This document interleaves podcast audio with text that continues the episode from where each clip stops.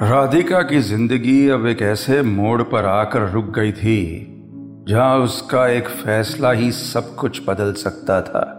अगली सुबह राधिका खामोश अपने हॉस्टल रूम में टीना के साथ बैठी थी।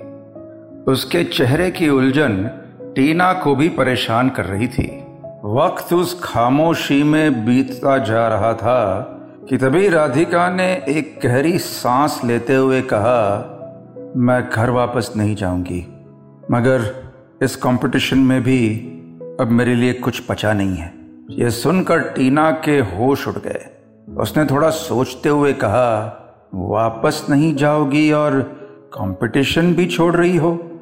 इस पर राधिका ने हामी में सर हिलाते हुए कहा हाँ मेरे साथ जो हो रहा है, उसके बारे में जाने बिना मैं यहाँ से नहीं जाना चाहती। एंड आई थिंक मैं इस कंपटीशन पर ज़्यादा ध्यान भी नहीं दे पाऊँगी। So I am just leaving this यह सुनते हुए टीना के चेहरे पर एक मुस्कान आ चुकी थी। उसने एक बनावटी अंदाज में कहा, ठीक है, अगर तू कंपटीशन छोड़ना ही चाहती है तो तेरी जगह मैं लीड कर लूँगी। आखिर हमें जीतना भी तो है ना? ये सुनकर राधिका समझ चुकी थी कि टीना का इरादा शुरुआत से ही लीड पोजीशन को हासिल करने का था, मगर इस बात पर उसने मिट्टी डालना ही ठीक समझा। और एक मुस्कान के साथ कहा हाँ अब वो पोजीशन तुम्हारी है, पर अब जब मैं पार्टिसिपेट नहीं कर रही हूँ then I can stay in this college इसलिए मैं जा रही हूँ। इतना कहते ही राधिका ने अपने बैग को उठाया और चुपचाप वहाँ से बाहर चली गई। इस तरह की हिम्मत जुटाना उसके लिए मुश्किल था, मगर अब अपनी परेशानियों से भागना उसके लिए ज़्यादा दर्दनाक था। राधिका यूनिवर्सिटी से बाहर आकर खड़ी ही हुई थी कि तभी एक आवाज़ ने उसे मुड़ने को मजबूर कर दिया। क्यों मैडम?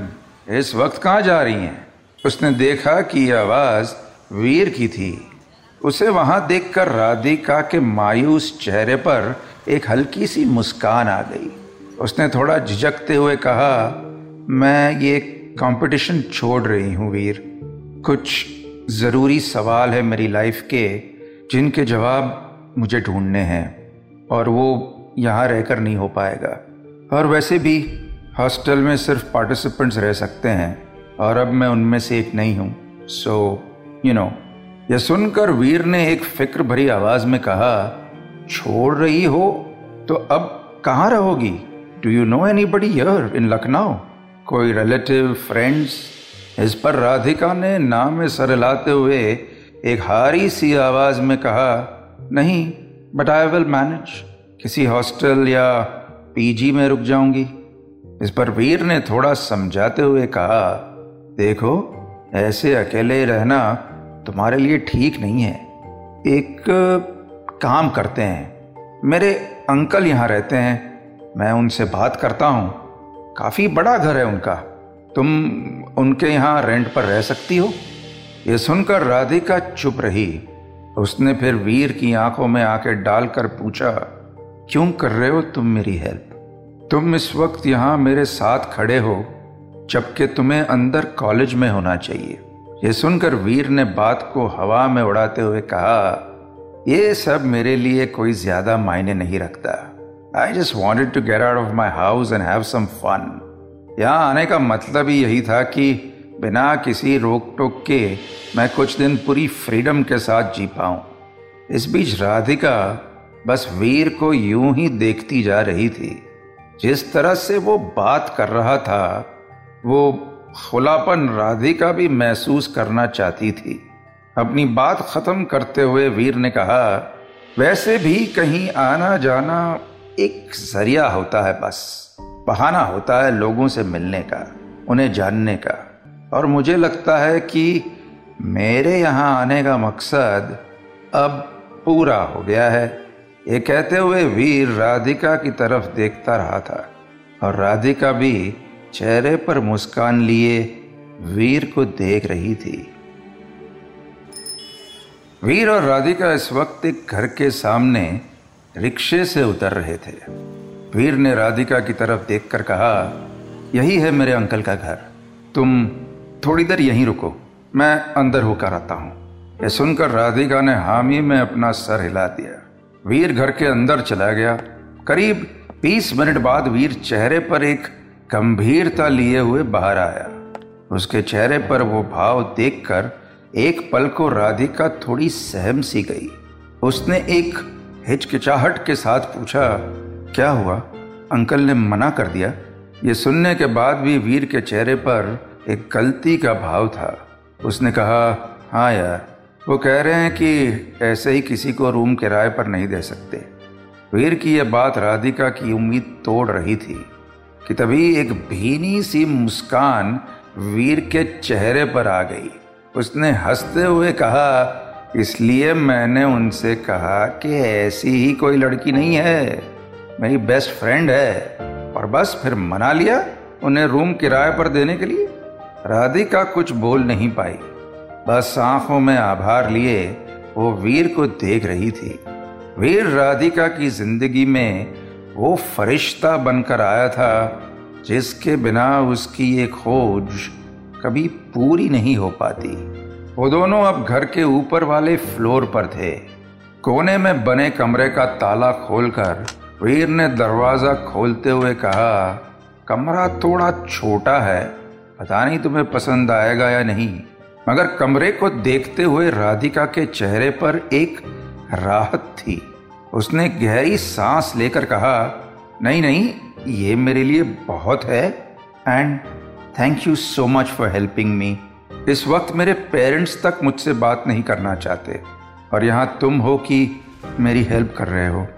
पता नहीं तुम्हारे बगैर मैं क्या करती but at least now I have a place to stay ये सुनकर वीर ने एक उलझन भरी आवाज़ में कहा, आखिर बात क्या है? तुमने कंपटीशन छोड़कर लखनऊ रुकने का रीजन अब तक मुझे नहीं बताया। प्रॉब्लम क्या है? राधिका नहीं जानती थी कि वीर उसकी बातों को सच मानेगा भी या नहीं। मगर इस मुश्किल वक्त में उसने राधिका की काफ़ी मदद की थी। इसलिए गहरी सांस लेकर राधिका ने अब तक की सारी कहानी वीर को सुनाना शुरू की। इस दौरान वीर ध्यान से राधिका की बातें सुन रहा था। पूरी कहानी सुन लेने के बाद वीर ने थोड़ा सोचते हुए कहा तो अब आगे क्या करना है? कैसे पता करोगी कि तुम्हें क्या परेशान कर रहा है? ये सुनकर राधिका ने एक हारी हुई आवाज़ में कहा आई डोंट नो मुझे नहीं पता कि आगे क्या करना है। मगर जो ये मेरे साथ हो रहा है, ये कोई नॉर्मल बात नहीं है। इसका पता लगाए बिना मैं पीठ दिखाकर भाग नहीं सकती।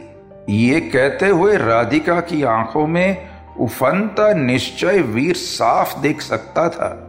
उसने खड़े होते हुए कहा, ठीक है, बट कोई भी बात हो just call me I will be there इतना कहकर एक मुस्कान के साथ वीर वहाँ से चला गया और राधिका के चेहरे पर अब थोड़ी राहत थी। मगर परेशानी तो अब ठीक से शुरू भी नहीं हुई थी। रात की चादर ने अब धरती को ढाक लिया था। सड़क पर गहरा, काला अंधेरा और सन्नाटा पसरा हुआ था और उस खामोशी के बीच राधिका पैदल चली जा रही थी। कुत्तों के भौंकने की आवाज़ें कहीं दूर से आ रही थी। और चेहरे पर बिना कोई भाव लिए राधिका ऐसे चल रही थी जैसे अपने कदमों पर उसका वश ही ना हो। चलते हुए राधिका अचानक एक गली में मुड़ गई। वो ये सब कुछ देख पा रही थी, मगर वो क्यों मुड़ी थी, इसका कोई जवाब नहीं था।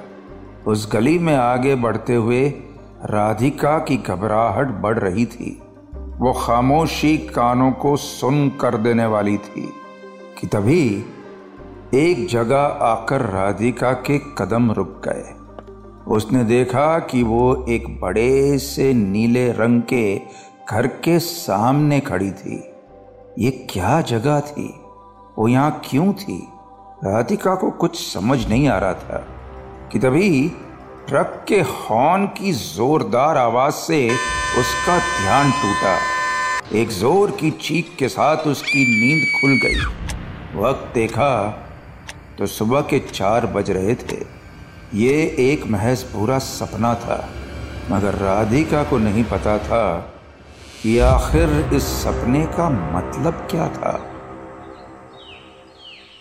सूरज निकल चुका था, मगर उस सपने ने राधिका की नींद गायब कर दी थी। वो बस चुपचाप अपने बिस्तर पर बैठी उस घर के बारे में ही सोच रही थी कि तभी उसके दरवाजे पर दस्तक हुई। उसने जाकर दरवाज़ा खोला तो देखा सामने हाफता हुआ वीर खड़ा था। उसने अंदर आते हुए कहा, यार, सुबह के साढ़े छः बज रहे हैं। ऑटो भी नहीं मिला। भाग कर आ रहा हूँ। बताओ, क्या हुआ? मगर राधिका के चेहरे पर अब भी वही सवाल मंडरा रहे थे। उसने थोड़ा सोचते हुए कहा, एक जगह है, उसे किसी भी तरह ढूंढना है हमें।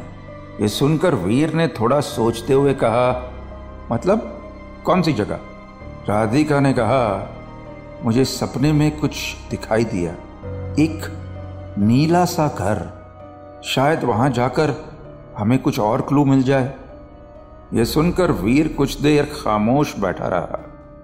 राधिका समझ रही थी कि वीर के लिए इन सारी बातों पर यकीन करना काफ़ी मुश्किल है। कि तभी वीर ने कहा, एक नीला सा घर, पूरे लखनऊ में कैसे ढूंढेंगे हम? ये सुनकर राधिका सोच में पड़ गई। उसने थोड़ा और सोचते हुए कहा मैं नहीं जानती कि वो घर कैसे ढूंढेंगे, पर उस नीले घर को ढूंढना मेरे लिए बहुत ज़रूरी है। ये सुनकर वीर खामोश था। राधिका ने एक झिझक के साथ पूछा, अगर तुम्हें मेरा साथ नहीं देना है तो कोई प्रॉब्लम नहीं है। तुमने मेरे लिए इतना किया, वही बहुत है मेरे लिए। वीर नहीं जानता था कि इस सवाल का जवाब क्या था, मगर वो इतना ज़रूर जानता था कि राधिका को इस वक्त किसी के साथ की सबसे ज़्यादा ज़रूरत थी।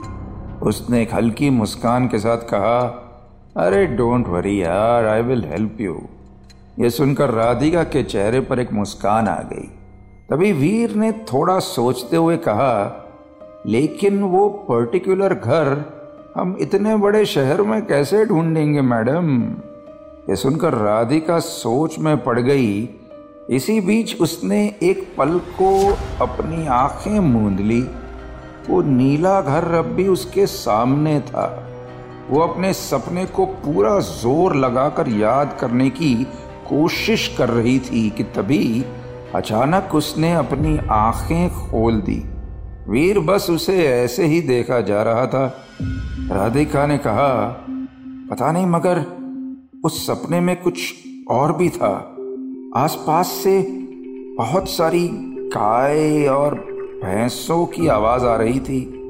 ये सुनकर वीर ने तपाक से कहा, तबेला, यानी कि हमें पता करना होगा कि लखनऊ में कितने तबेले हैं। ये काम मुश्किल तो है, पर हो जाएगा। वीर की यह बात सुनकर राधिका के चेहरे पर उम्मीद की एक किरण लौट आई थी।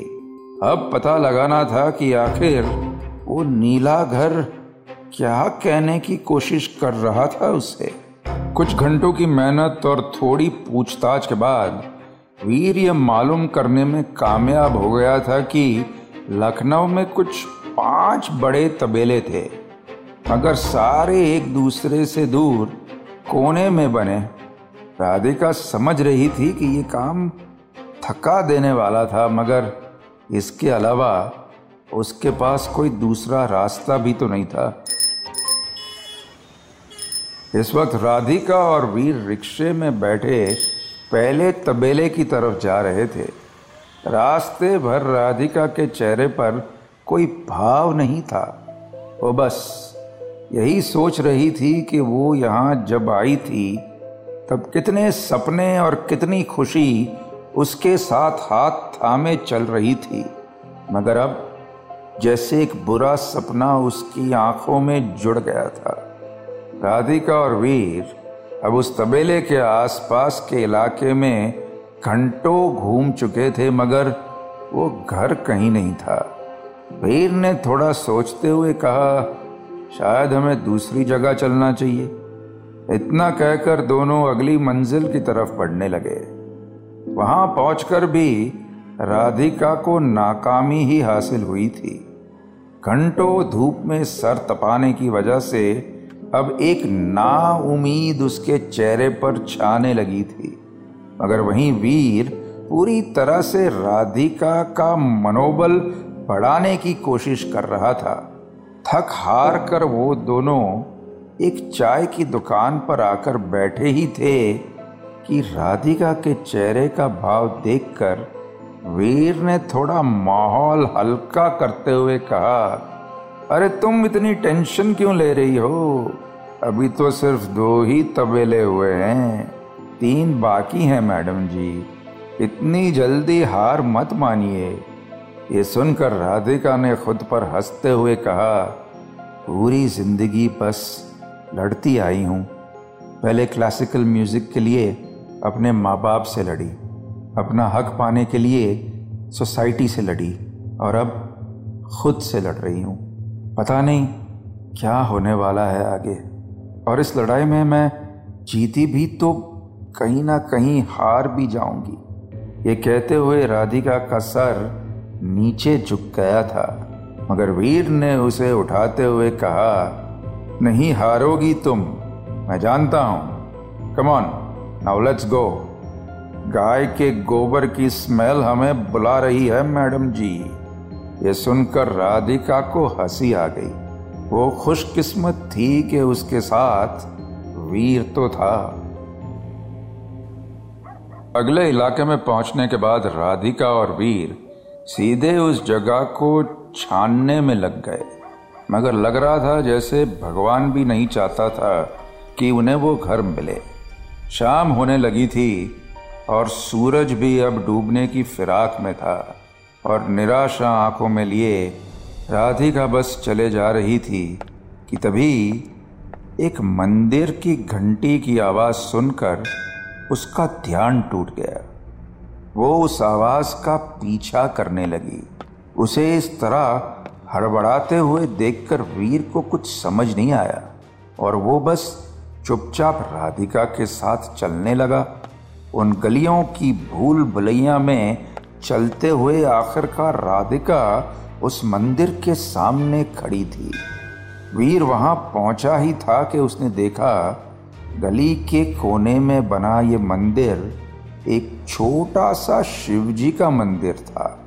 वो कुछ कह पाता, उसके पहले ही उसने देखा कि राधिका आँखें मूंदे खड़ी थी। उस मंदिर को देखकर राधिका दोबारा अपने सपने में थी। उसने देखा कि ठीक इसी मंदिर से होती हुई वो उस नीले घर की ओर गई थी और अचानक उसकी आँखें खुल गई। लग रहा था जैसे वो दोबारा किसी और के वश में आ गई थी।